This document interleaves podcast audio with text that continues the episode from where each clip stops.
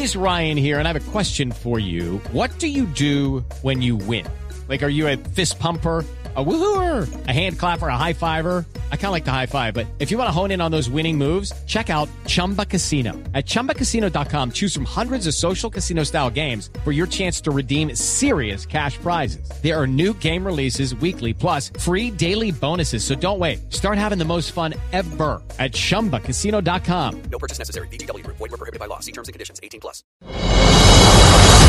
Inicia la cuenta regresiva. Everybody knows who Donald Trump is. This is the most important election in the history of our country.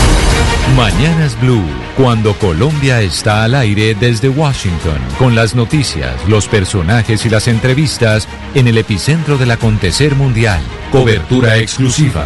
Elecciones Estados Unidos. Blue Radio, la nueva alternativa. 11 de la mañana, 12 minutos y nos vamos para Washington porque ayer fue el debate, el último debate presidencial entre Joe Biden y Donald Trump para definir Jaime Moreno, usted que está en la capital norteamericana, quien va a ser el próximo presidente de los Estados Unidos. Y yo sabe que Jaime quiero hacer esta sección con una canción. Y le voy a poner una canción, yo no sé si usted vio que Michelle Obama, quien fuera la primera dama esposa de Barack Obama, hace unos dos días compartió en sus redes sociales una canción de Black Eyed Peas y Jennifer Hudson que se llama The Love y hablaba de cómo este podía ser el himno del Partido Demócrata para invitar a votar por Joe Biden. ¿La vio? La vi, la vi. Es muy parecida a la que le hicieron también hace ocho años a Barack Obama, el Yes We Can es muy pegajosa y por ejemplo esta para Joe Biden está casi que dedicada digamos para atraer el voto afroamericano en los Estados Unidos. Exactamente, es The Love en donde estamos todos o pues están todos tratando de decirle a la gente salga a votar. El video es impresionante, pero es la nueva versión, es el nuevo Yes We Can, pero en esta oportunidad para Joe Biden. Good evening. Ella Baker, a giant of the civil rights movement. Left us with this wisdom Give people light, and they will find the way. Give people light. Those are words for our time. Just a week ago, yesterday, was the third anniversary of the events in Charlottesville. Close your eyes. Remember what you saw on television. Remember seeing those neo-Nazis. Remember seeing those Klansmen. Remember coming out of the field with lighted torches, veins bulging, spewing the same anti-Semitic bile heard across Europe in the 30s. Remember the violent clash that ensued between those spreading hate and those with the courage to stand against it. Remember what the president said when asked? He said there were, quote, very fine people on both sides. It was a wake-up call for us as a country. And for me, call to action. People killing, people dying, children hurt and you hear them crying. Can you practice what you preach? And would you turn the other cheek? Father, Father, Father, help us. Send some guidance from above. These people got me, got me questioning. Es impresionante el video. A mí se me erizan los pelos, eh, Jaime, cuando veo el video y es esta campaña demócrata de decir salga a votar porque de verdad estamos viviendo una época muy difícil en los Estados Unidos y salga y vote porque su voto puede hacer la diferencia.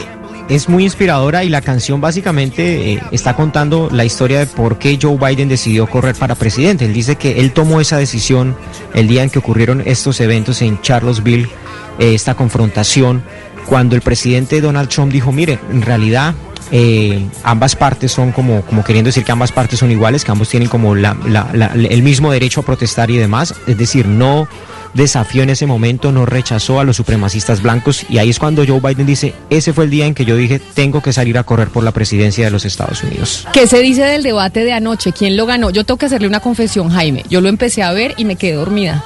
Me quedé dormida en el debate. Ay, es que- Sí, me quedé dormida y después me pegué una arrepentida, pero me dormí.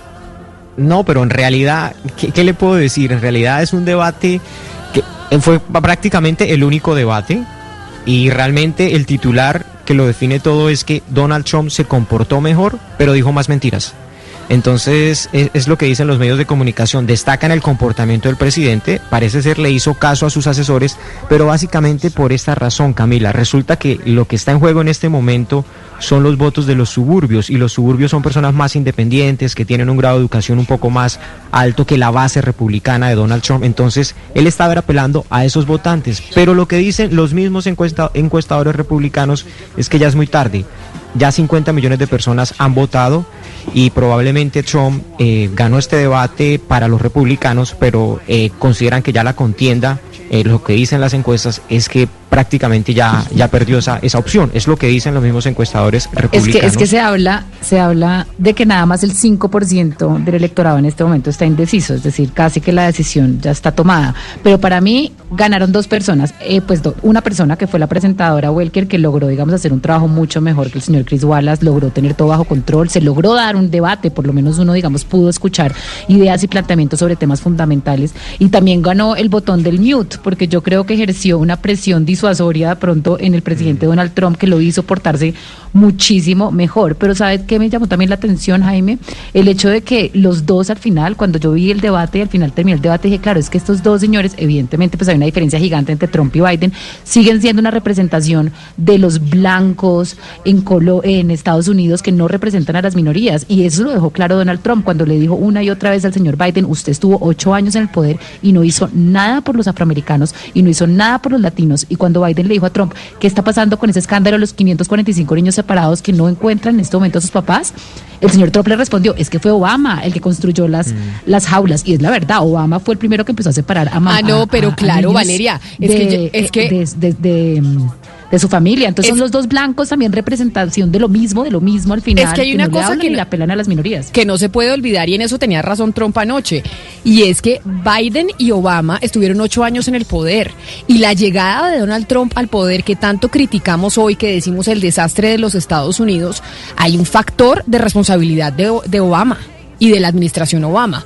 Porque ¿Cómo puede ser posible que después de semejante administración que generó tanta esperanza, que generó un cambio en el mundo, que dijimos, yes we can, el mundo dijo, mejor dicho, Obama el rockstar, para que después lo, lo pre, llegara a reemplazarlo Donald Trump? ¿Cuál fue la responsabilidad de los ocho años de los demócratas en el poder para que fuera Donald Trump el que llegara y el que ganara, y que Estados que, Unidos eh, votara por él? En, de, en, defensa del asunto, ¿cómo poderlo explicar? Es que si uno lo mira, Barack Obama solamente tuvo dos años de Senado, de control del Congreso.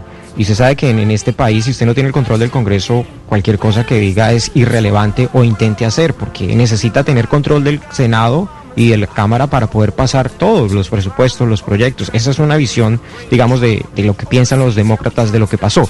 Y lo otro que, por ejemplo, lo, la discusión que estuvo muy interesante sobre quién es más responsable respecto a las detenciones de los menores en la frontera.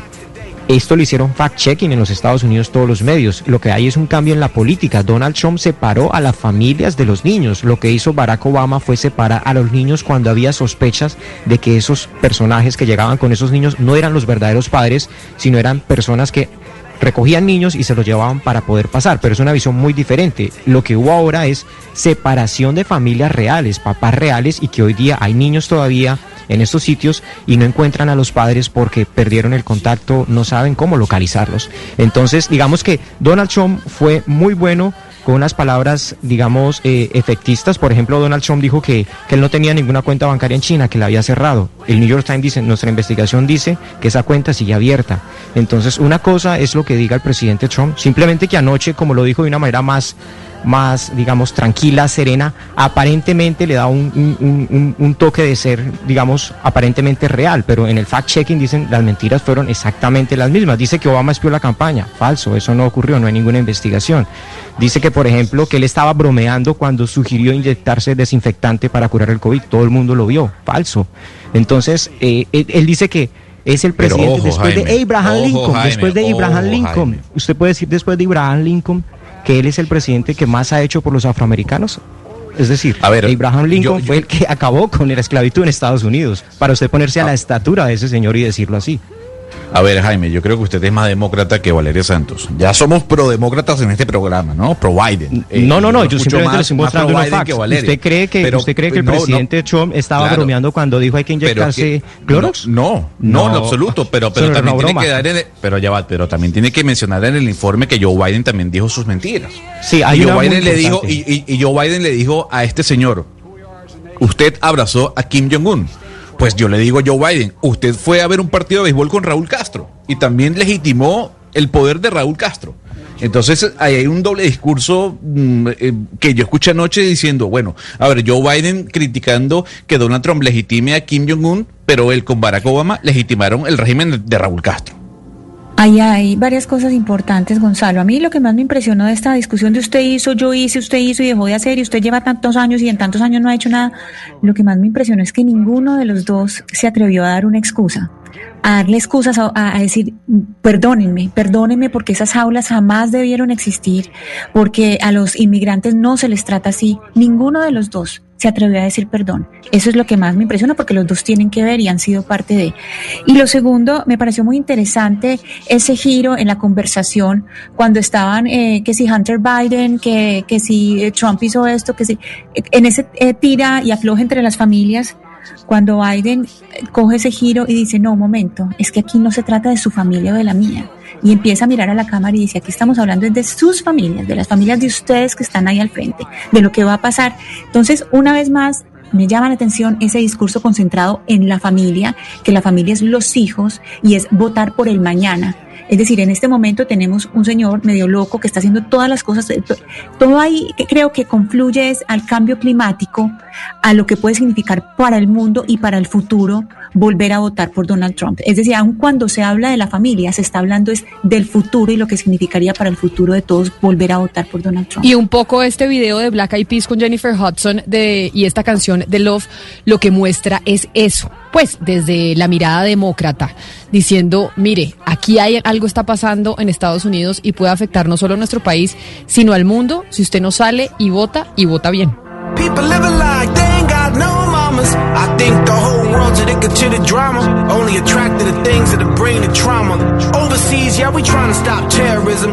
We still got terrorists here living in the USA, the KKK. I can't believe they still hating blacks today. Cause if you only have love for your own race, then you only leave space to discriminate. And to discriminate only generates hate. And when you hate, then you're bound to get out. It is Ryan here, and I have a question for you. What do you do when you win? Like, are you a fist pumper?